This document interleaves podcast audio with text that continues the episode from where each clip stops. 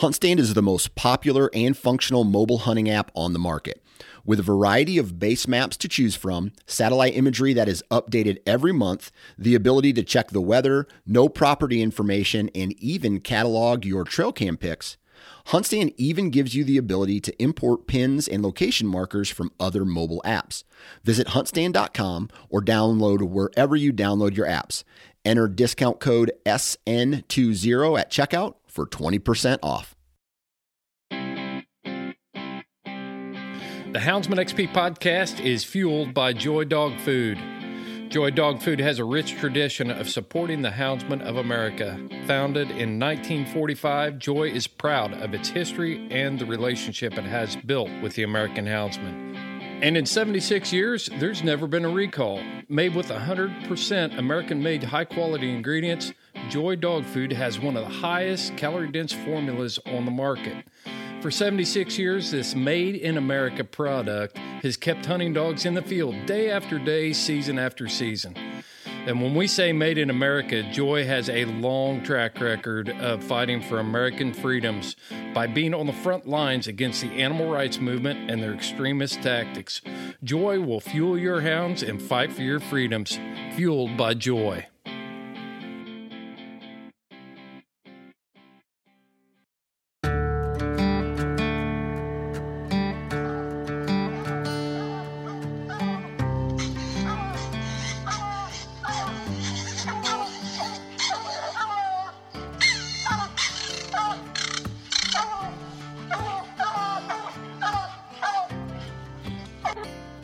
This is the Houndsman XP podcast.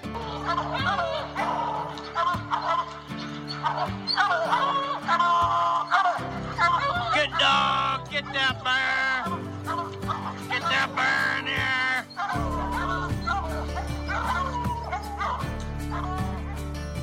The original podcast for the complete houndsman.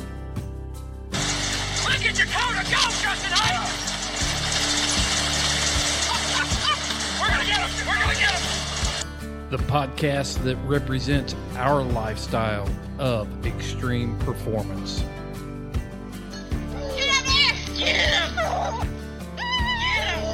Yeah, good boy. Good boy, Ranger. Uniting houndsmen across the globe from east to west, north to south. You know, if you're going to catch a cat or a lion, you know, you have to have teamwork. We take you to the wildest places on earth. Yeah, so how many days how many days a week can you spend on there? as much as I can to be honest with you. Anytime that I get, I'm I'm out there. Join us for every heart pounding adventure on Houndsman XP.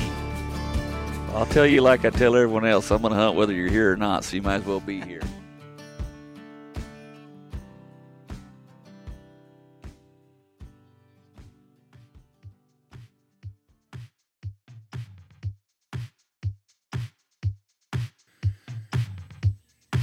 Hey, folks, thanks for tuning in to the Houndsman XP podcast. I'm your host, Chris Powell.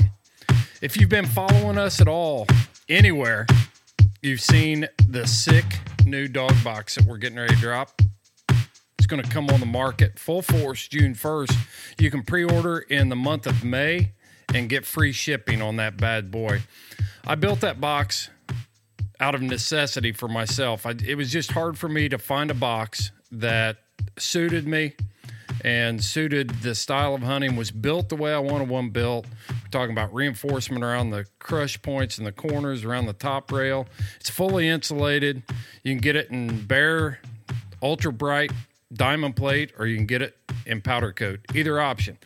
And we thought through the whole thing. I wanted vents that stayed where they were supposed to stay. I wanted door handles that were secure. So the recessed T handle doors, if you close those T handles, your hound can't get it open. That's happened to me. It's all stuff that I've have gone through my entire hunting career and dealt with with different designs on boxes.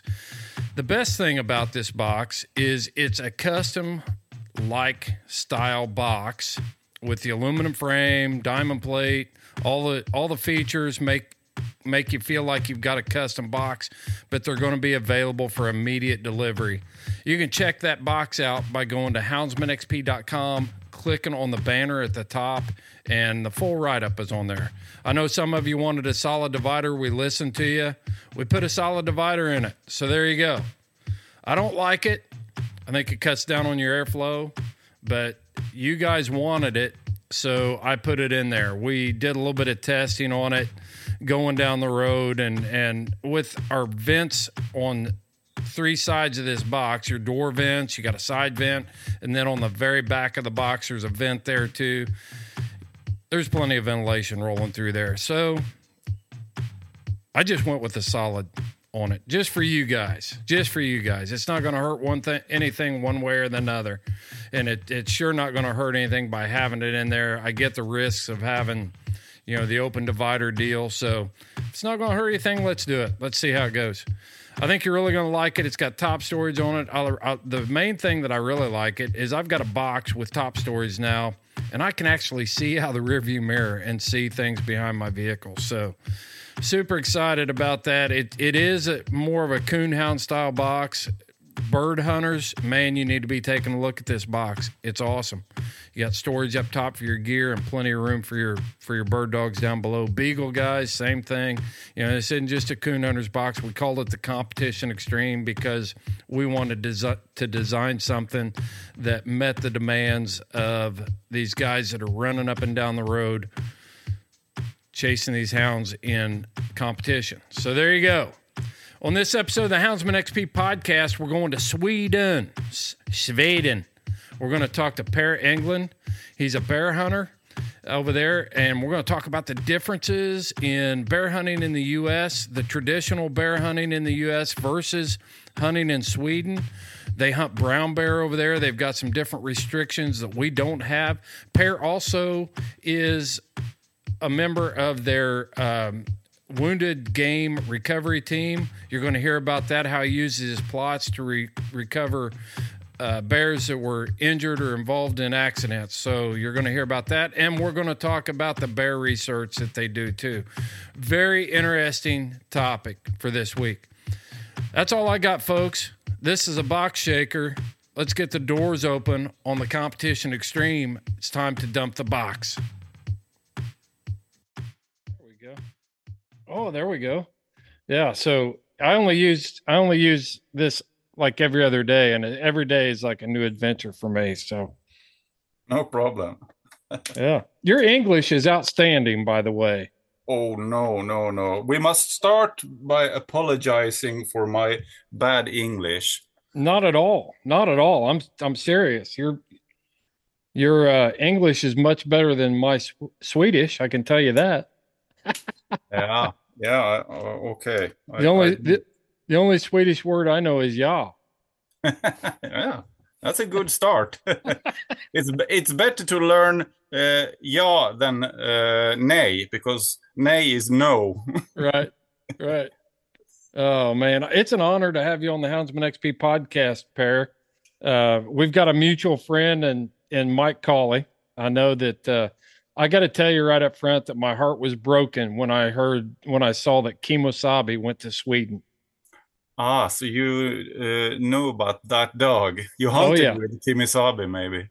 I think I did a couple times. Yeah, yeah. He he was the dog that started my my bear hunting uh, career because I a fre- uh, a guy, a friend of mine, he got the opportunity to to buy Kemosabe from Mike, mm-hmm. uh, and uh, I was out walking with my uh, bird dogs, pointer dogs, like 15 years ago, and uh, one of, in in the garden of one of my neighbors.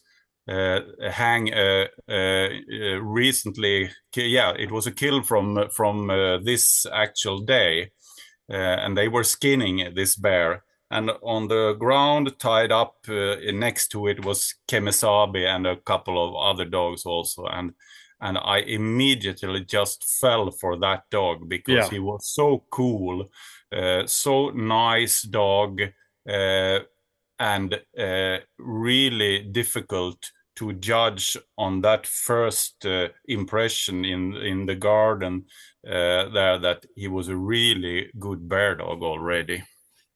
Yeah, my first um, exposure to that to Kemosabe, he was just a puppy. The first one of the first times I ever hunted with Mike, and we were hunting in the marsh. We were hog hunting, and um, the older dogs were out running, and they had a hog that they were they were trailing pretty hot.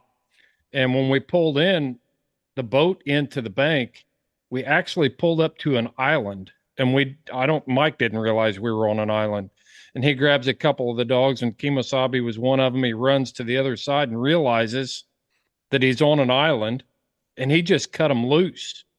He just turned them loose, and those two young dogs hit that channel like they were Labrador retrievers. I mean, they hit the water, swam across there, got right in the race, ran the whole thing, and we're at the bay when we got there. And I thought, wow, that's when I started realizing that I needed some of Mike's dogs you know. yep. Yeah. Good yeah. first impression. So I, I I told my friend there that day uh, 15 years ago I said if you ever breed this male I want a puppy. Uh-huh. And, I, and the Bloodhound breed was totally new. I've never, uh, never ever before met a Bloodhound, uh, but I fell in love directly through Kemosabe. And uh, uh, one and a half year after I had my first plott, a son of Kemosabe.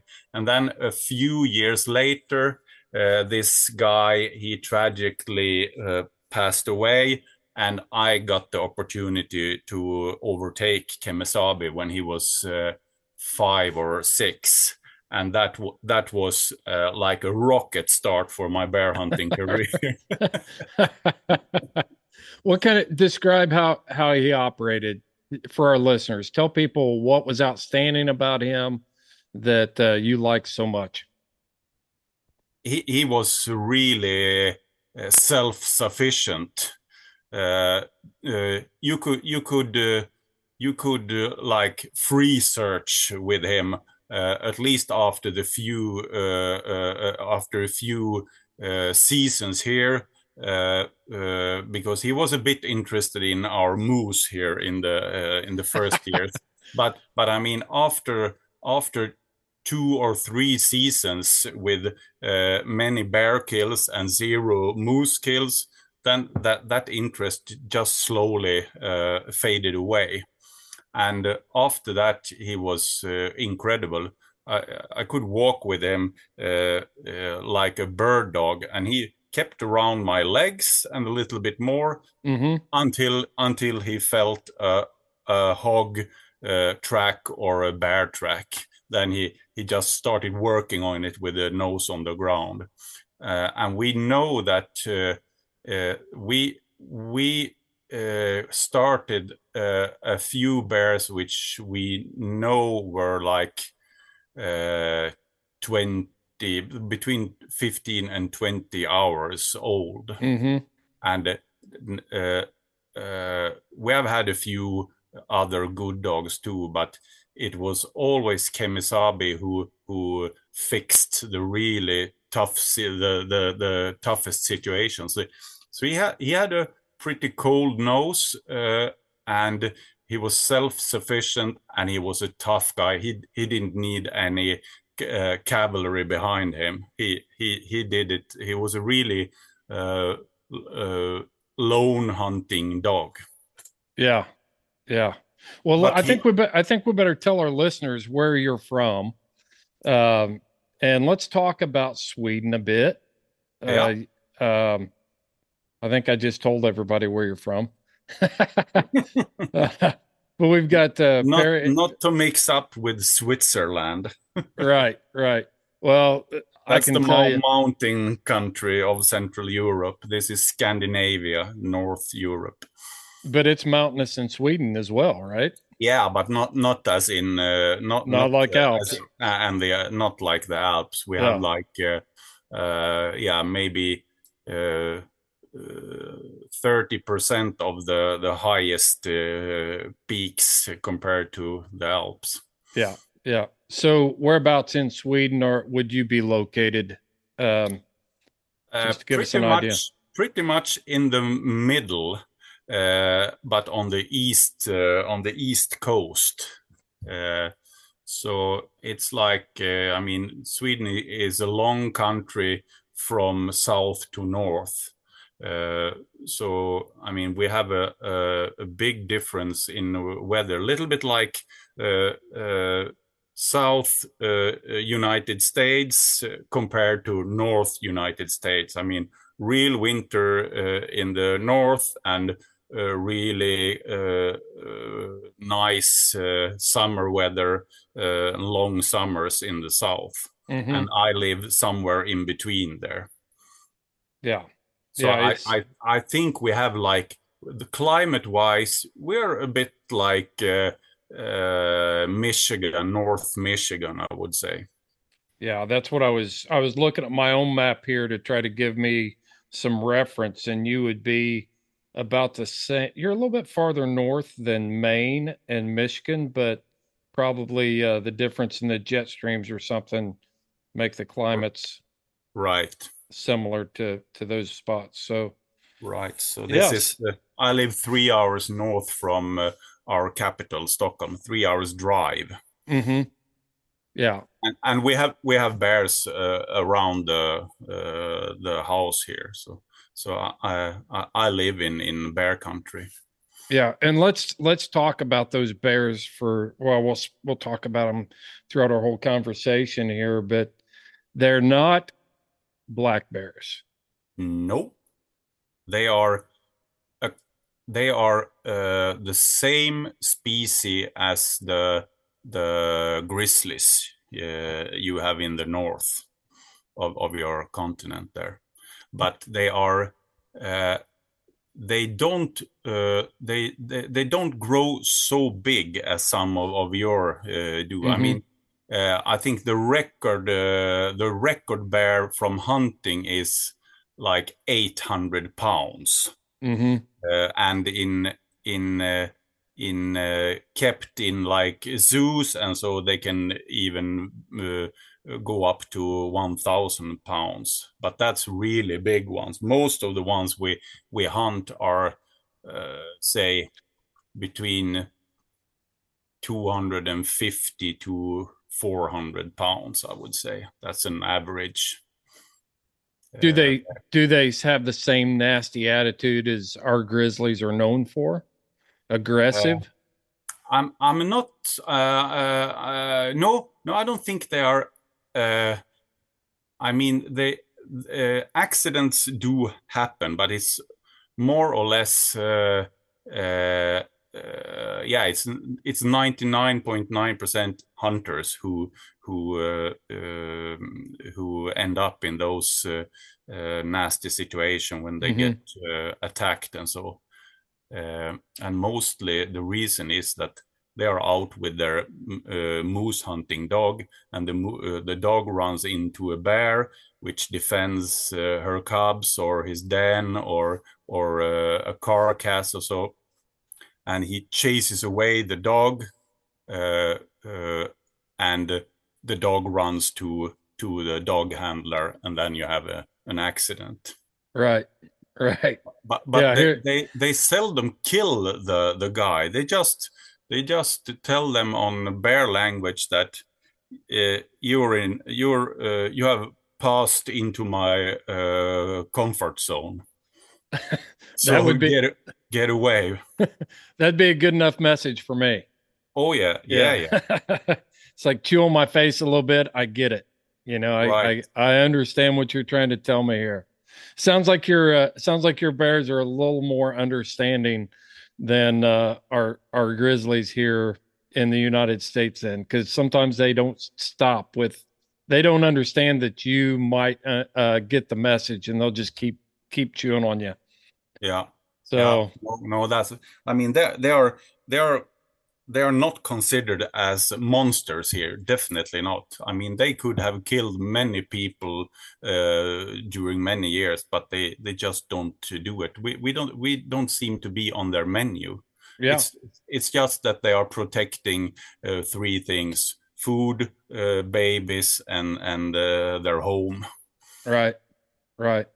Their den their den sure what are you've you've had the opportunity to hunt in the United States, and you've obviously got an extensive uh, background in hunting in Sweden, and um, maybe we can talk about the differences and do some comparisons to hunting in Sweden as as to hunting in the United States, and um, you know just lay out some of those comparisons for our audience. Sure, sure. So, whereabouts did you hunt in the U.S.? uh, in uh, in uh, uh, Michigan, Upper Peninsula, Mm-hmm. but it was it was training season. So Right. so I mean, uh, then then you know what what what I what I didn't do.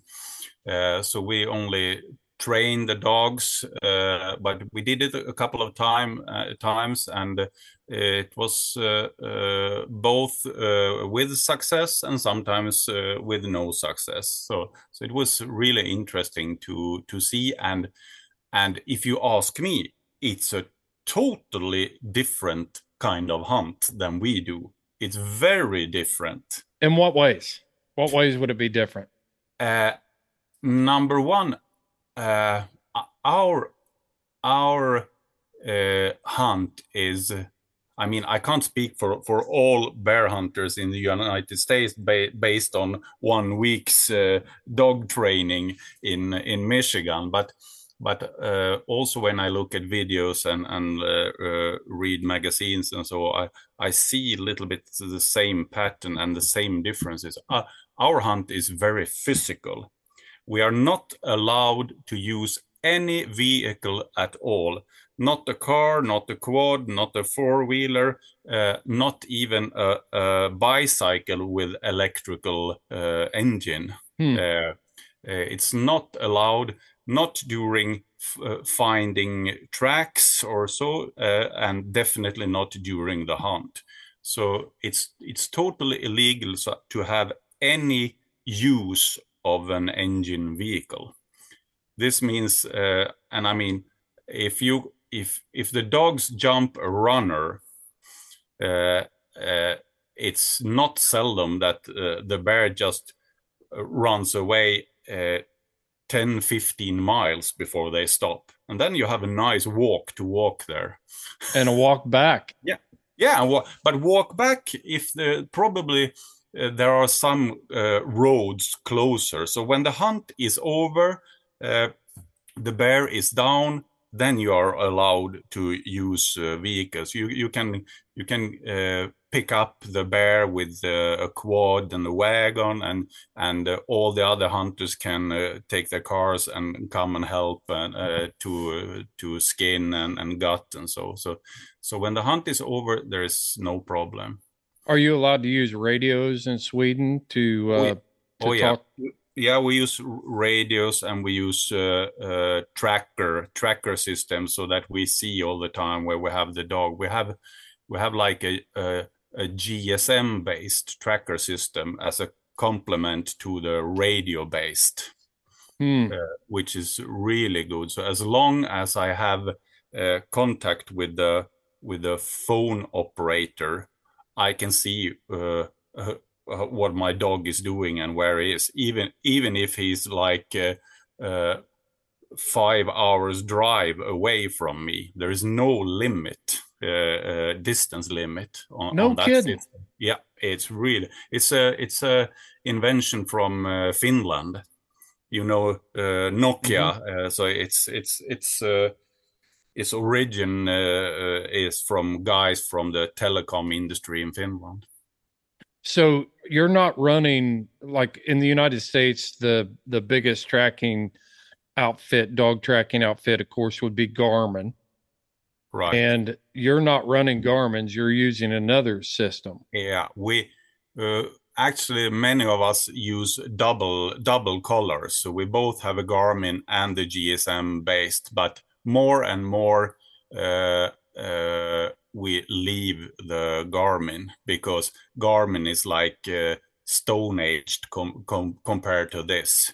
and with the if you hunt in big hunting areas which we do where where you are still in the hunting area even if the dog uh, even if the the hunt goes away 10 15 miles uh, uh, i mean you lose you lose the contact with the dog after five ten minutes of of, of a, on a running bear but with with this uh, gsm based system you you see the dog all the time as long as you have contact on your phone Okay, so I assume that it, it's similar setup with a transponder attached to a collar, and then it goes through your phone network. Is how it how Right. it operates. right Hmm. Well, I'm not gonna lie. I get I get extremely frustrated with the GPS tracking systems because of loss of uh, signals and and losing dogs and having interference and things like that. Would you mind Yeah. providing me with a, a link or something for what? Send it to me over on WhatsApp. Absolutely, I don't know if that would work in the United States or not, but I'm no, definitely no, they don't have the service outside Scandinavia. Actually, I asked them because when uh, I showed my friend in Michigan our system and the maps, I mean, you, you look on your phone on real maps, which Mhm. you can use as a map with uh, with everything uh, on it. It looks like like a really good map. So uh, and you can switch from normal like uh, uh, painted pr- printed map to uh, uh, a satellite photo. So you can even see you can see okay now the bear and the dogs are going for, out from that dense forest into the this cutting area or into a moor or whatever. It's amazing. It is amazing. That's that's some amazing technology right there. I'm, I'm still going to look at it even if we can't use it Yep. over here in the United States because I'm just interested in it Yeah. for sure. Yeah. I've actually threatened to uh to not play the Garmin game anymore. They just Mhm. dropped a new product come out, the uh, Garmin 300 and their 20 PT25 collars and I'm about ready to go back to the old telemetry system with the beep beep collars and and things like that. It, if you know how to use one of those, you don't get the accuracy, but man, they are dependable. you would love this system. Many of my many of my friends they they don't just don't use uh, uh, the Garmin tracker system anymore. They only use this. But for safety reasons, I use it because sometimes I am I'm hunting far far out, uh, uh, really far out in the countryside, and uh, there you could have a bad phone signal. Then Mhm. you then I have a, a use of uh, of the Garmin tracker Okay. uh, as long as long as the dog is not too far away from me or on the other side of a, of a mountain. sure. So Sure. I have it as a backup, basically. That's, But that when, makes when I sense. hunt, when I hunt, I don't look at at the Garmin. I, I keep it in my my uh, pocket and look on my phone instead. Do do your Garmin's in Sweden or do they have um, uh, the the SOS feature on them where you can you can hit the SOS button?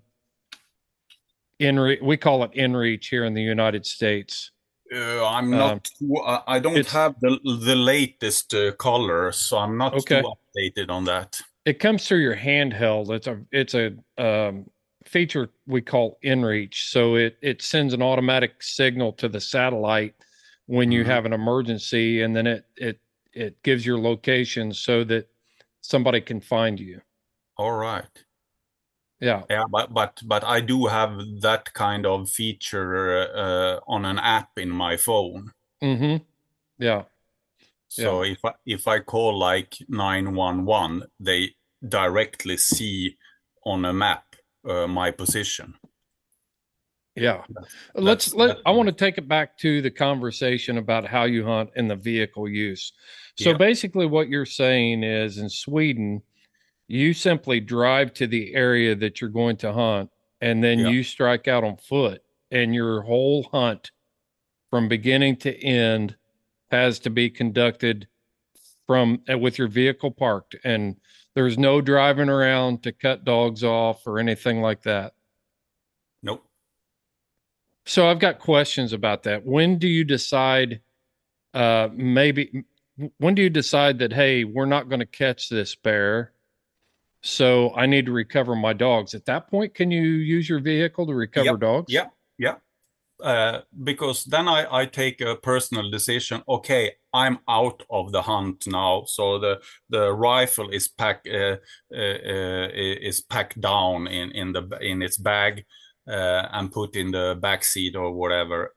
Uh, and then I'm out of the hunt, and then it's totally uh, free to to try to come as close as you can and pick up your dogs. Mm-hmm.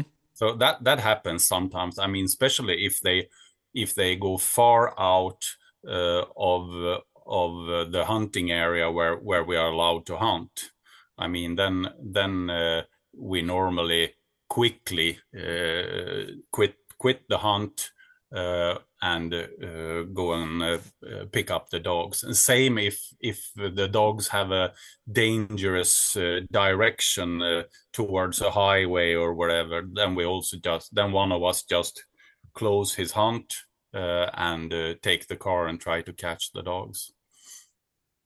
Yeah, But- interesting. But but, but uh, many times uh, I've been I've been uh, uh, uh, guest hunting with with some people, uh, uh, and they look at they look we look together on a GPS. Oh, this is a runner bear. Oh, he's like they are ten miles away now, and I say, okay, uh, uh, uh, uh, now let's uh, let's be a little bit patient. So we uh, we take a cup of coffee on our backpacks, or or make a fire and grill a sausage, and then sometimes uh, after like uh, uh, 20 minutes or half an hour, we see that whoops, 180 degrees coming back into the hunting area because many bears uh, they they many runner bears they want to come back to their home area right. uh, uh, in the end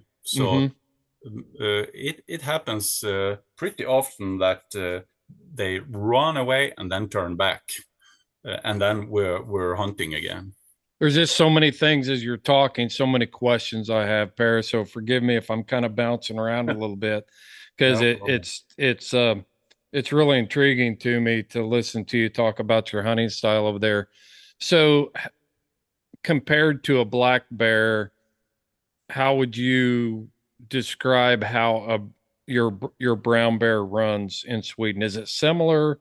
Th- They don't climb trees, if I understand. No, very seldom, very Mhm. seldom. And and uh, uh, okay, if you by mistake uh, uh, uh, get a hunt on uh, on uh, female with cubs, the cubs will tree pretty uh, pretty fast.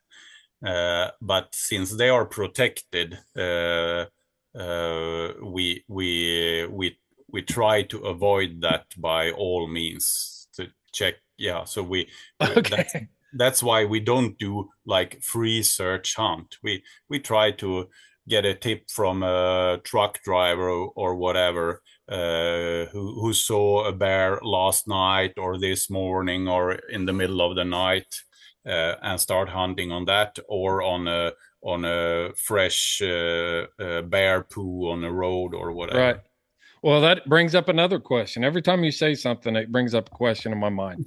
All right. So if if the cubs will tree, do you have dogs that will stay with those, those cubs that are treed? If they go up a tree and do your dogs tree and stay there instead of pursuing the sow that moves on? Has that ever happened? Uh, yes. Uh, sometimes they split the the two dogs split so one stays at the tree and the other one uh, uh, goes away with the sow yes I can if I was hunting one dog and and had dogs treed on a cub, I think I would be terrified as I was walking in to get my dog. Yeah. Will will the sow hang hang around there or will she Right. so she that would be a difficult situation because I would think she um, will not she will not run far away she Yeah. will, she, she will keep around there and she will try to get the dogs mhm, she, she will she will uh, she will kill the dogs if she can yeah. So, so that's so that's the most dangerous situation for the for the dogs. A small, uh, uh, quick uh, sow with her, with cubs to defend. That, that's a nightmare for me as a dog handler. It could be a dangerous situation for you as well, I would imagine. Yeah, yeah, Yeah. yeah. It could, could. So we we we do a lot uh, to uh, to minimize that risk. Yeah. So Yeah. most of the times when we release the dogs, we know what kind of of uh, uh, uh, bear it is. Yeah. It sounds a lot like uh, that. That's similar to here. You know, if you're, if we're out hunting, you know, in places and we find a track and then we can verify that, that it's got a sow, you know, a sow with cubs nearby, then, um, you know, there's cub tracks there as well. Then we don't, we don't turn loose on that track. Right. So, yeah, interesting. It's interesting. Well, you do a lot of different stuff over there, Per, and um, uh, I know you're involved in the research. You're also into the uh, recovery.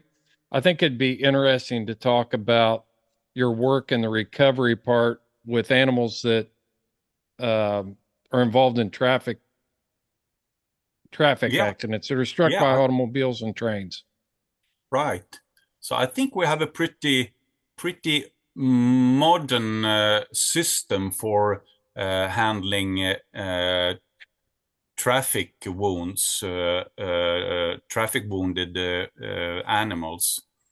So there is like a limit from fox and smaller animals. They are out of the system, but the bigger ones like the the deer, the moose, uh, uh, the wolves, the bears, they, they are included in, in this. So this means that all uh, all car drivers, they uh, it's a law. They have to report if they hit uh, one of these included animals on the road, or uh, and also the train drivers. They have to do it, and they report it into the uh, uh, yeah 911 uh, system and then the operators have a list of uh, of hunters uh, with different specialities. So some some some of us are have really good experienced moose dogs, so they will be called out if it's a moose situation. Uh, and uh, uh, uh, me and a hunting friend we are called out if there is a bear that uh, that is hit by a car or a train. So they they can call us in the middle of the night, and then Mhm. we are like uh, uh, we are like uh, contracted by the and and pay and and uh, uh, we get we we get a small pay for it also. Uh, uh, uh, So the so the operator calls you, tells you where the location is of this, and I'll use terms that you know, the the crash site, and then your government has made it an obligation to go out and track these animals that are injured by automobiles in Sweden. Yeah to So- try to to try to uh, finish their pains and and and uh, and also that this animal doesn't cause uh, another car accident or train accident Yeah, And that's also, interesting. I'm- I mean, a, a, a bear that is uh, uh, uh, that uh, a bear on three legs or whatever could also be a potential danger uh, when it start to get hungry. Sure. Yeah. So that that's why. So and thi- this system works uh, works uh, really good. So we are both uh, both uh, uh, we hunters and our dogs uh, are insured through uh, through the police system when we're out on on uh, missions like this, which How do is you- also That's interesting too. That your your insurance, I guess that makes sense. That you would be insured by the the local government when you're out there doing that type of work. How many calls? How many calls do you normally get in a year's period for that sort of work? There. Are you using OnX Maps while you're out running your hounds? I know I do. There are all kinds of features within OnX in that app that allows me to mark den trees. It allows me to mark terrain features. It keeps me from floating my hat on those deep stream crossings so I can mark those shallow places where I can cross streams. I use it all the time, whether I'm east or west. In the east, property is chopped up into smaller chunks, and when a dog gets through the country, I can actually look on OnX, dial it in, see who owns that property, and plan my route in and out of there to retrieve my hound. When I'm hunting in the west, same thing.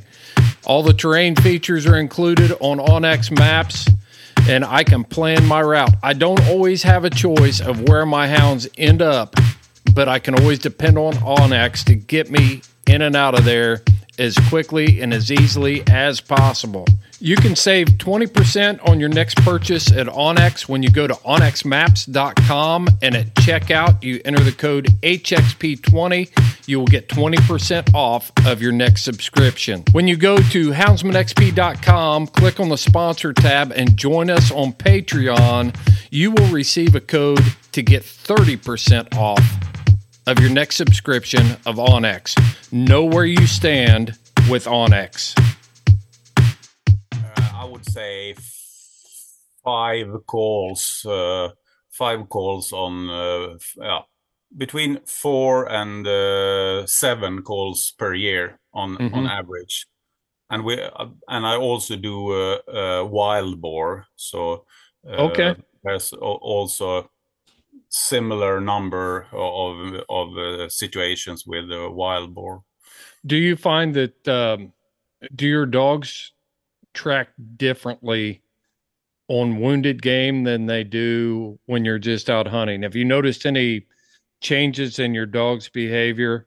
Uh, not really, but uh, yes, they are they are a bit more eager when they Mhm. feel the uh, the if, if they feel like blood and very strong adrenaline. Probably it smells more than a healthy bear. I, I'm just uh, speculating about it, but yeah, I think they are they are a little bit more eager and and uh, Mhm. hard, harder to hold before you let release them.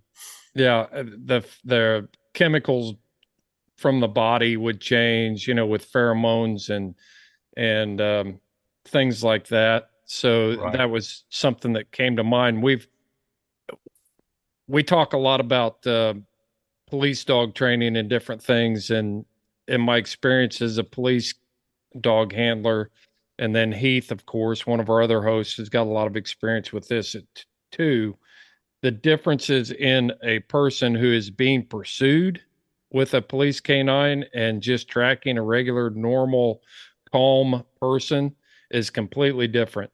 Uh, the dogs are a lot more eager when they think they're actually chasing somebody that's got that increased adrenaline and their the pheromone dumps and and different things. Dogs are are react to that odor or scent completely different. So I think it's interesting to to to know if you see that when you're tracking wounded game versus you know when you're just out trying to walk across a track and put put your dogs on on uh, Right.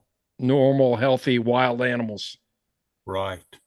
And also what what I what what I realized is that when when the dogs know that I'm coming uh, that that I'm with them then then then uh, uh, their their safety plugs just blow uh, so they get really crazy and that's a dangerous uh, situation so so I have to be careful uh, how and when I I uh, uh, run forward to the dogs because I must be ready to to help the dogs Mhm. uh, uh, because they get really uh, crazy. I mean, normally I want them just to even if it's a wounded uh, bear, I want them to to keep a, a couple of of, of feet's uh, distance uh, uh, at the bay up. Uh, but when I approach and they know that I'm approaching or they see me, then then this distance is really really close. They they they even try to to to to pick on on the bear sometimes and Right. i don't like that so i i need to make a, a quick kill there in in that situation Eh, just so to to save the dogs I would say that your dogs probably know the difference between if you go to enough enough of these calls from the 911 operators, they know when they show up that that it's a different situation than just going out and trying free casting and and hunting the, the Probably. mountains. probably So dogs are so nonverbal and they pick up on our attitudes and the way we react to things that we don't even realize how how much of an impact we have on their emotional state and their reactions and stuff just by the way we conduct themselves.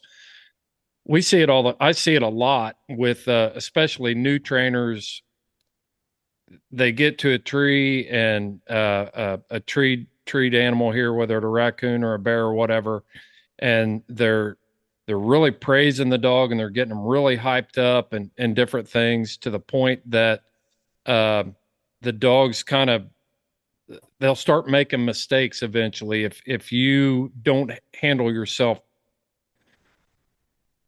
in a in a certain way, you know, properly right right and and I can uh, I've seen this as well, you know, on hog bay ups. If you go running in there and you're in a panic, the dogs all of a sudden they get this burst of energy and it's like they're latching onto hogs and and then you end up with with you know a, a wreck on your hands. Right Yeah. So Right. they they absolutely are masters at reading us. We're they're far Mhm. better at reading us than we are reading them oh yeah oh yeah boy i totally agree i totally agree Yeah. Yeah. I think that is that is just an uh, that's kind of an interesting thing. We've got, you know, we've got some services in the US that do the same types of things. You know, wildlife services with USDA will go out and and uh, try to capture or, you know, track down some of these problem animals that are causing depredation in the West um, and and things like that, whether it be mountain lions or bears or or whatever. And and you do some of that as well, right? You do some of that uh, work where the the government calls that for a problem bear that's a, a threat, and you go out and you Yep. track that bear as well. Yep, yeah yeah we we we do that sometimes but mostly that is uh, uh, after a police uh, an acute police decision that it's a, it's a danger for for human life or danger of uh, uh, uh, uh, uh, uh, big values like Mhm. Race horses, threatened race horses or so. Because if something happens to like a, a fenced race horse and the the bear uh, uh, uh, uh, make them panic and they die or get hurt, then the state have to pay the horse owner uh, that because because the state is the owner of the bears and wolves here. That's why- interesting. th- yeah, that's why the uh, the police have the right to uh, to use a certain paragraph uh, based on those two situations, and and uh, uh, we we get one one or two of those missions and calls uh, every year too. Hmm and then then the, uh, then then it's like a hunt uh, on a on a healthy bear so with the same. But we are allowed to use cars or quads or snowmobiles whatever. I like those calls.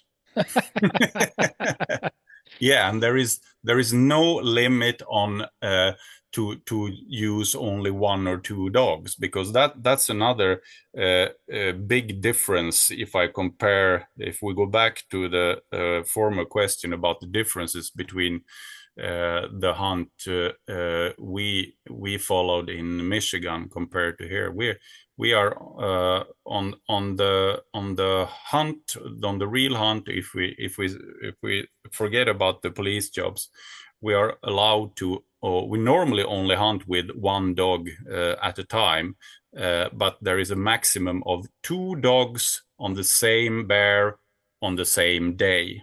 So we cannot even if we hunt with a pair of dogs, we can't uh, uh, we can't take them out and put in two two new dogs if there is a runner bear.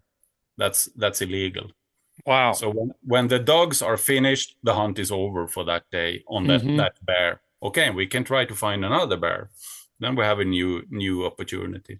right. So and and this this uh, this means this this uh, uh, means that we gotta have very self-dependent, self-sufficient dogs because even if we sometimes start with both dogs, one might just get hurt or or or stay by uh, some other uh, uh, good-looking stuff. So it, it's not unusual that uh, uh, one of the dogs uh, is left alone with the bear for the rest Mhm. of, of, of that hunt. So they need to be able to hunt alone. So, do you normally do you normally have two two dogs in your vehicle when you go out for the day to hunt, and then you hold one dog back? Can you feed the ex? If you turn one dog loose on a bear track, Yeah. Are you? Is it legal for you to go ahead and turn your other dog loose to go in there and join the dog on the track at a later time? Yeah, yeah. We can Okay. we can start with one, and that's uh, uh, uh, we we do that uh, every now and again, just to save some steam on the second uh, dog. Yeah. So Yeah. that that's that's possible, but we normally, uh, yeah, sometimes when I'm alone uh, uh, with friends uh, uh, and I'm the only one with dogs, yeah, it happens that I I have only two with me, but I prefer to have at least a third and even a fourth one in case. Uh, there is a kill at the end of the of uh, of a long uh, uh, uh, or or not a kill a, a shot uh, Mhm.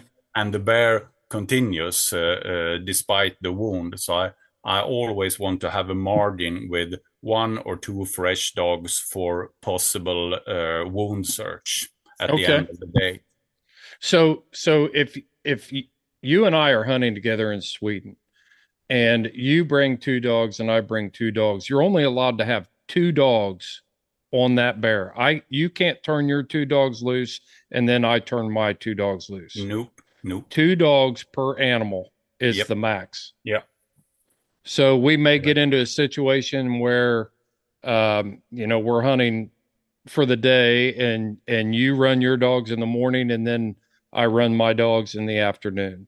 yeah on another bear on a second bear Sure, not yeah. on the not on the same bear so Yeah, that, yeah, that's that's possible yeah. That's uh, that's interesting for sure because it's it's really untraditional, you know, non-traditional in the U.S. But I think it, uh, actually, I think it's yeah, it's frustrating sometimes if you have a, a big, nice uh, boar uh, in front of you and you see that oh, the dogs they they they they have no power left. Yeah. Uh, uh, uh, then probably the bear is also a little bit tired and and need a rest. So I think sometimes I feel just yeah, that's fair. Uh, today the bear won uh, the race. He he outran our dogs, and then we have to uh, lift our cap and say thanks for the show, Mister Bear. we'll be back tomorrow. We'll be back maybe. next week. Yeah, yeah, and we we'll, we'll, we'll continue this. yeah, yeah. It's, I think it's a, a bit of fair play. I mean, Uh-huh. because because if there was no limit and I had like six dogs uh, in my truck, uh, that bear uh, won't uh, get away. hmm If if I have six good dogs, they the bear won't get away. Well, when you talk about good dogs, I want to, I'm curious, how would you describe the things that you, what sort of traits does a, a bear dog in Sweden need to be considered a good dog? What do you look for, Per? Some things, you know, just tell me some things that you've absolutely got to have to be, be a good bear dog and be successful for you. Uh, a cold cold nose is is a good thing to have, but it's not uh, it's not the most important thing. If they have an an okay uh, cold nose, uh, uh, like average, that's good enough. but in your stable, it's good to have really good to have at least one dog, even if it's uh, uh, an old retired dog, it's good to have uh, uh, one dog who can mark. Yeah, here here is the scent. If we don't see uh, uh, the track, I mean, this dog can strike or or or or just show us that here is the crossing over the road. Mm-hmm. Then we can then we can uh, take out the dogs with a who doesn't have that cold nose mm-hmm. because mm-hmm. then we know that we're putting the dogs on the right spot the right starting spot but more important is uh, the, that they have the uh, they have the the guts to follow a brown bear which uh, every now and again will try to catch the dog because sometimes they just stop uh, hide and try to get the dog when the dog comes running. Yeah. So, yeah. So and and many dogs uh, they they hunt bear one time and then never ever again follow a, a bear after that kind of. Mm-hmm. I mean mm-hmm. that's that's normal for a dog, uh, uh, and not, nothing strange. Most of the dogs uh, uh, do that. If you take like a, a moose hunting dog or a deer hunting dog, if they have the the a good drive, they will they will follow the first bear track that they uh, ever feel. But when they meet the bear and the bear uh, uh, gives them a lesson, then the bear interest is is gone forever. So I'm I'm looking for dogs that are that have such a, a hunting drive so that so that it overcomes the natural uh, uh, um, what, what do you call it? the natural fr- fr- frightness that mm-hmm. they have for for both the scent and for the the picture of the the bear. So dogs will chase them the first time, but it takes a real dog to do it twice. Yeah, and to keep yeah. doing it. Yeah, that's and that's. I'm, and I mean they they get beaten up. Uh, uh, not every uh, not every year, but every at least every second year, uh, I get one of my dogs beaten up by a bear, and uh, uh, uh, Uh, my dogs they they they are as eager uh, as uh, before the accident, so that's yeah. really good good lines. We see that we see that in black bear as well. You know, you, you'll have a dog that this young dog and you just think man they're going to do it they're going to do it and then they get in there and they have a bad experience and then they start to so they get to the point where you can't put them on a track and make them take it you know if they had if they lack the courage and the drive to to pursue a bear after one bad experience you can't make them run it you know they they may go in they may shoot out there i've you know watch them on the garmin they may shoot out there 100 yards, but you'll see them drifting off and circling right. around. And before you know it, you're picking them up a quarter mile, half a mile down the road, yeah. you know, when the rest of the pack is just moving the bear on out. Right. I, have seen many, I've seen many, even plott hounds uh, with that uh, behavior. So, uh, uh, uh, you you need to you need to have the right individuals from the right lines that then you're starting to to to uh, minimize the risk that uh, this dog uh, will hesitate for, for mm-hmm. the bears. Yeah. What other traits do you look for? Or do you uh, like a dog that opens, you know, barks on the track, or do you like a dog? Yeah, yeah, I like that because that's fun for for the co-hunters, uh, the shooters. They yeah. they they don't like a, a quiet dog. I have right. no problem with a quiet dog uh, because seems that there is a tendency that the quiet dogs they have better uh, chances to have a bay up directly on the jump situation. That the bear doesn't run. He, he- the the dog, uh, uh, uh, the dog is like ambushing quietly, Mhm. and then the bear thinks, "Oh, it's too late to run now." Instead of if they hear the howling uh, uh, one minute before they they get in contact. Yeah. So, so uh, I I have a friend. He has a female uh, plott also with uh, Bayou Cajun uh, lines, really good female, and she is really hard to open. She only opens when she sees the bear. Mhm. And uh, last uh, last year I I I killed uh, a bear for her solo on solo job, and that was uh, that was a bay up directly at the first contact between the dog and the the bear. Yeah.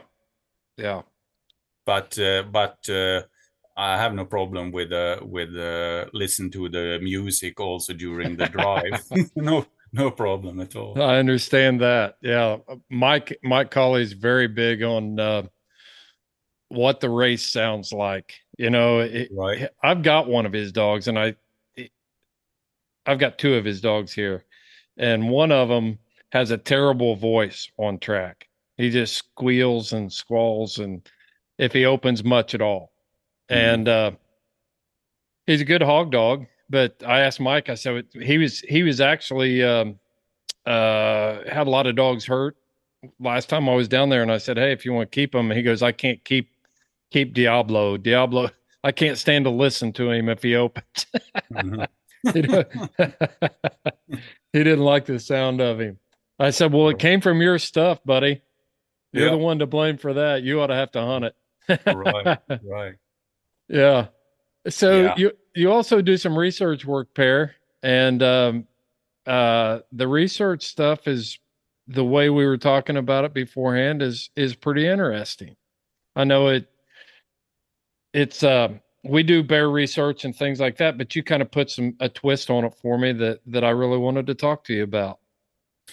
Yeah, uh, yeah. Uh, f- firstly, I'm not a researcher at, at Right. all uh, because uh, uh, I only have the opportunity to to uh, assist the researchers with uh, uh, with the uh, bear specialist dogs because they need them. They need them sometimes to find the research, the bears to research Mm-hmm.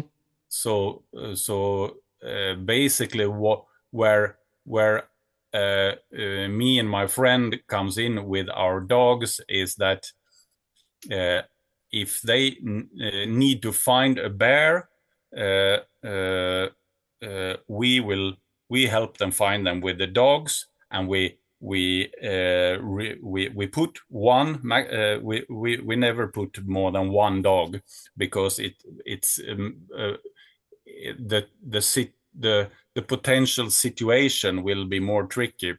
You will you will soon understand because what it's all about is that uh, uh, we tell we we call them and say now we have a fresh bear track here or a fresh uh, bear poo so and it's a it's it's a right size uh, uh, and it's a single bear. It's not with cubs or so. Uh, and they say okay we we start the the helicopter and make ourselves ready. It's a it's a team of uh, one veterinarian one uh, researcher with the tranquilizer uh, uh, arrow rifle and then the the pilot. And as soon as we uh, hear that the bear uh, or see on our tracker uh, uh, system that the bear is jumped uh, we call for them and they they come with the helicopter track uh, uh, uh, track and find the dog and hopefully they see the bear just in front of of uh, of the of the hunting uh, dog Mm-hmm. and then they then they go down a little bit to put a little bit of pressure on the bear so they they get a, a gap between the dog and the bear.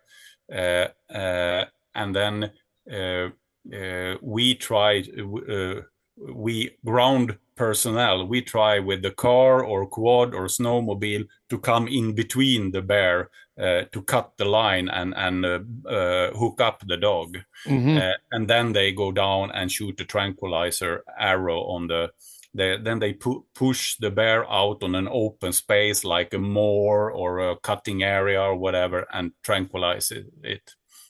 and then they put a gps collar and uh, takes uh, 1000 measurements uh, uh, on on the bear and take and take notes uh, uh, so it's it looks like like a, a, a mash unit there uh, when they work with the uh, bear thoroughly.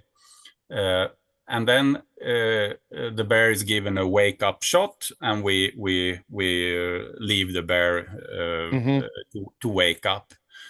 And then this bear is now a new member of the bear research, uh, Scandinavian bear research project. So probably next year, when a PhD student uh, uh, is writing on his uh, his uh, examination uh, document, probably a biology uh, student, uh, he he will through this uh, he, he can apply to get access to these uh, 50 60 gps uh, uh, marked bears uh, in in this uh, uh, in this region.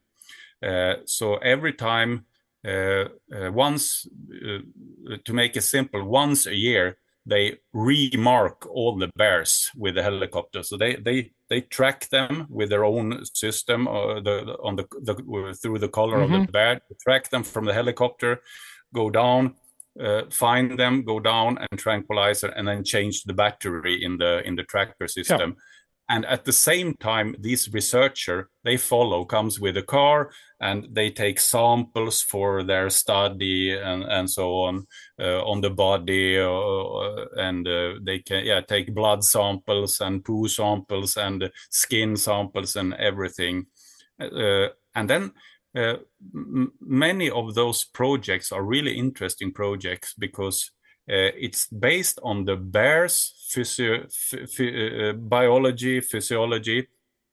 So, uh, and we they try to find uh, uh, conclusions that uh, have bearing on human medicine, like how come that a bear sleeps six to seven months still in his den, wakes up, and uh, uh, it's like uh, a, a normal day for them. Yeah. Okay, a, a little bit hungry, but I mean, uh, people will get osteoporosis and a lot of other uh, uh, bad stuff from being so. So this is they are trying to find uh, uh, find out research which can uh, be implemented in human medicine.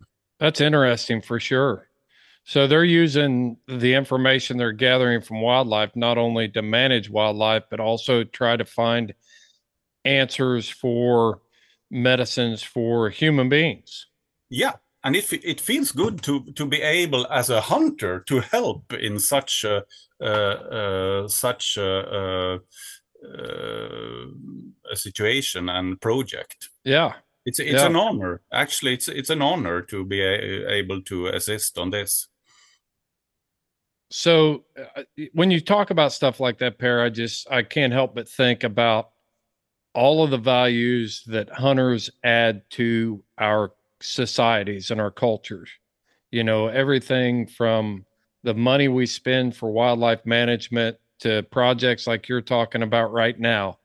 And to remove the houndsman from the society how difficult would it be for your bear research teams to collect this data if there weren't people like you with trained dogs and the knowledge to use those dogs to go out of here and catch catch bears for them? How difficult would that be?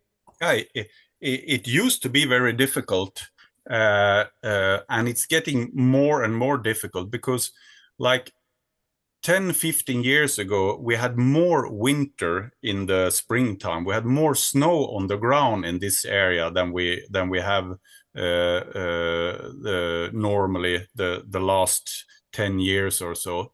So earlier they just uh, flied with a helicopter to find fresh tracks, hmm and uh, uh, and that's not good for the uh, for for uh, for the budget, and it's not good for the environment either to to just free search uh, from a helicopter.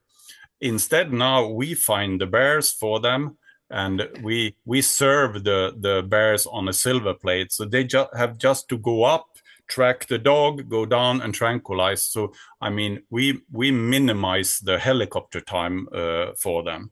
Yeah. Uh, so they would be able to do it without us, but uh, but uh, to some uh, uh, real costs in Right. uh, uh, both uh, financial cost and environmental costs.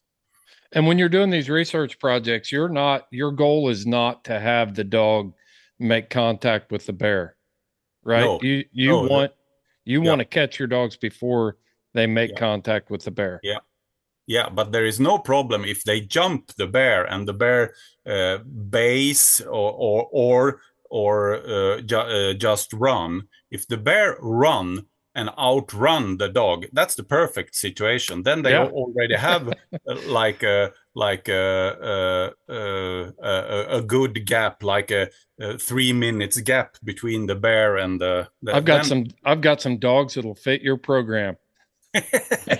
Slow, slow. yeah yeah yeah it's yeah it's it's uh, that's not a, a, big uh, disadvantage uh, it could even be an advantage with the slow dog but they have to be they have to be quick enough to jump the bear Mhm. otherwise the researcher Sure. won't find the bear from from uh, the air Right. Yeah. Yeah.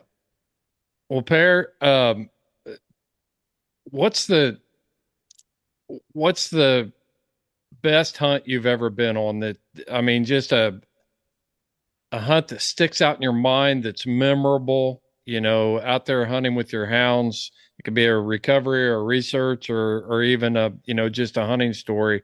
You know, what is it about hunting uh, that that you like so much, and and why, uh, or what particular hunt or event do you recall that that was just like, yes, this is why I do it. I think it's important for us to to share those stories, you know, and to talk about why we do what we do. That's a tricky question. I mean, I I don't have a top three list. I think I have a top twenty list of situations that There are go. really really nice to remember. I mean, we one time we had to call for the for the rescue helicopter far out in the mountains uh, to to uh, they had to pick up a guy who was uh, who was uh, uh, bitten and and torn by a, a bear. Uh, another time, the bear just smashed the the rifle from a friend who who he he he he emptied his uh, his magazine all rounds and and after the last round the bear stood up and charged him so Mm. he he had to run and he left his rifle uh, uh, and it was like a closed it was was like 20 uh, 20 feet between them only so the bear was really by the guy there Yeah. uh, but he he just ran the uh, uh, so uh, the bear was not uh, undamaged uh, uh, so I, I think that's why he could outrun this bear on a short distance so he just ran, ran from there and then when we went back and and uh, found the bear and killed it the wounded bear uh, the bear had trashed his uh, rifle into three parts no kidding. yeah He's like, I'm gonna tear this thing apart. Well, you've heard the joke about, you know, how to select hunting buddies, right? Have you ever heard this joke? nope Yeah, you don't. It, it's like you don't need to hunt with people that can outrun you. You know, when you go bear hunting, you always want to hunt with somebody that's slower than you. Yeah, yeah, makes sense. I, makes I'm sense. getting, I'm getting to the point where I'm that slow fat guy. I didn't used to be, but I'm getting slower. So now I've now that's why I hunt with Mike Colley. Yeah, I'm pretty sure I can outrun Mike. yeah, yeah, probably. Yeah, no, I, I try to keep uh, as fit as I can to be Yeah. able to run quick. But uh, Absolutely. and anyway, I would I would mention one when you ask ask that tricky question about uh, favorite uh, or really rememberable uh, moments. I think the first time I I I I harvested uh, a really nice bear, and also uh, the first time I did it on a on a ground bay up for my own dogs. That was really nice. We I, we I were up far. You just don't the- forget. You don't forget those. No, no, no, no. Those are landmarks. Actually, actually, I kept that bear uh, uh, taxidermed on two feet, and I and I, I I'm a tall guy, but this bear he, he, he is uh, taller than me when I'm standing on on my two feet uh, Yeah. uh, next to him. Uh, so it was a uh, almost a 500 pounder male. wow. So the dogs bayed after a nice drive, good work, good starting, uh, uh, school book starting of the two dogs. Uh, they uh, eventually bayed him after like uh, uh, one uh, one or two hours drive forth and back. Uh, some of the shooters uh, saw the the bear, got, got a glance of the bear and the dogs. It was really nice experience for for most of the hunters that were there. And then after a while, there was a bay up on, on the ground. So Mhm. I so I, I offered one of the experienced hunters to follow me uh, to go there. So we had like a half an hour walk, qu- quick walk, almost almost running to the place. And then when we came there, I said, "Okay, now let's breathe. Let's take it easy." So I I offer you the chance. I will follow uh, right behind you, but but you get the the chance. And if you if you uh, uh, blow this uh, chance, uh, I will take the second chance. Okay? Yeah, right. Agreed. And uh, we had a really nice stalk. We were we were in on like yeah 20 feet. We heard the bear breathing and everything, and the dogs were crazy. Yuff, yuff, yuff, yuff. Uh, uh, but suddenly the the wind spinned and the bear broke up and left. Uh, uh, but after like uh, 30 seconds drive, stopped again in the densest jungle you could Of ever course. imagine. Yeah, always. and then he he's, he looked at me. Okay, that was my turn. Now it's your turn. So I got the opportunity. So I stalked slowly in. I I started to see one of the dogs. Their their their uh, uh, orange uh, visibility vest. I saw them uh, before I saw any anything brown or black in there. Uh, and suddenly, when I was, uh, I think it was like 15, between 15 and 20 feet away, suddenly uh, uh, the bear uh, showed most of its body um, behind a, a, a, small brush there. So I, I could I could uh, finish it there uh, while the dogs were barking and everything was good. Yeah, one of the dogs was a little bit hurt, but it was only a scratch on Mhm. the on the shoulder. So, and then when we came up to the uh, to the bear, we carefully went there and looked. Okay, he's dead. Then we saw that it was a really nice uh, male uh, uh, boar. So Mhm. that that that was a really memorable. Uh, He was a uh, toad. yeah, yeah, yeah, yeah. It was. it was not a monster, but it, it was a it was a, a really nice uh, animal and a really nice experience together with the dogs. A real cooperation between us and the dogs, which was a success in the end. So, uh, can it be better? No.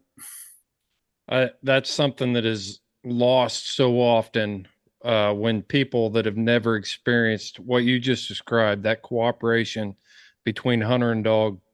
Know we see it a lot in bird dogs and we think about it in labradors and but for some reason a lot of times uh, that that experience is lost with houndsmen when other people think about how we hunt. They they don't put value on the relationship and the teamwork between uh, us and our dogs so many times. I, I can tell you when when the adrenaline had gone down a little bit on me, and we waited for the guys to come with a quad to to to uh, to pick up the bear. I sat there uh, uh, hugging my my dog sat on the ground the dogs uh, uh, sat next to me and i can tell you there was a, a, little bit a, a, small drip from my my eye that came there it yeah. was almost like uh, yeah kind of religious uh, feeling there. Mm-hmm. it was Mm-hmm. really really nice. That's also why i remember this so strongly. Yeah. Yeah. It was so overwhelming uh, and especially with the uh, uh, relation to the dogs like uh, some kind i can imagine like brothers in arms feeling i've had bird dogs and i've had you know the retrievers and trained those and but I never ever experienced that. Like the first time, uh, you know, on when when my retrievers would make their first retrieve, you know, their first wild retrieve. You know, it's like, well, we've been training to do this, and I don't know why, but when you raise that hound from a, and then you see that they've got the drive and the courage and and the commitment and all those things to go in there and face that kind of danger and r- risks and willing to run themselves into the ground to accomplish the mission for me there is something very special about that when yeah. i see that level of just dedication and instincts and your genetic work has all come together um, it's it's just different you know i get maybe it is the risk maybe it's the fact that that uh, you know a duck's not going to f- a- flog you and attack your attack your retriever you know or put him at any real risk you know like like a bear a, a mountain lion or a hog and yet here they go. They're they're like warriors you know yeah. and i admire them yeah yeah same here. I mean uh, so the the most of the people that I know, but uh, uh, who didn't uh, and are good hunters and even good dogmen, they they don't realize how good and brave these dogs are until they follow me to the forest and we hunt with them. Then afterwards they say, "These dogs are amazing. I would never ever uh, uh, imagine that." Uh, even one dog could do what both of your dogs did today. They are yeah. so brave, they are so uh, strong, they are so dedicated. Uh, uh, yeah, that's and that's encouraging to hear. And I I try to tell Mike that as often that I can that I have the opportunity to to hunt with his dogs here because they they make big success here. Yeah, I tell Yeah. people that that when they say, "Okay, here comes the bear hunter," no, it's my dogs that are the bear hunters. Mm. I'm just And- following them. yeah. I always, I always tell people I'm the dumbest one in the pack. Yeah, Yeah. yeah, same here, same. Yeah. Worst hunter, worst hunter. Absolutely, for sure. Well, Per, um, I appreciate it, man. It's been a real honor to have you on the podcast and and have you share some of your experiences and and stories from from Sweden. And I can't thank you enough for taking time to out of your day to talk to us. Ah, it's my pleasure. Thank you for having me. Absolutely. Absolutely. There's no, uh, we'll, we will have to get together. And if you're ever back in the United States, make sure you let me know. And uh, Absolutely. Where do you can- live? I live in Southeast Indiana. So I live between Joe and Mike. Yeah, right. Yeah. So yeah. Yeah. But yeah, I, I love to chase, chase, uh, chase those plott dogs around. Uh, I get a lot of ribbon from it because everybody wants to talk about walkers and things back here, and and uh, dedicated plott people are we're stubborn. We're like our dogs. Right. well, Per, thank you very much. I appreciate it, Uh, and uh, I want to thank everybody for listening to this episode of the Houndsman XP podcast. We're trying to do a little international flavor here with our show and and let everybody know what it's like to hunt in other parts of the world. You know, the dogs are this. Um, the dogs aren't that much different, and the spirit of the hunter is that much is not that much different, regardless of what part of this globe you're hunting in. And uh, you can check out all of our merchandise and and join us on Patreon. You can access all of that stuff from ho- houndsmanxp.com, our website. Check us out there. We got tons of bonus material over on the Patreon side of side of things, so you need to check that out. Per, thanks again. Until next time, this is Fair Chase.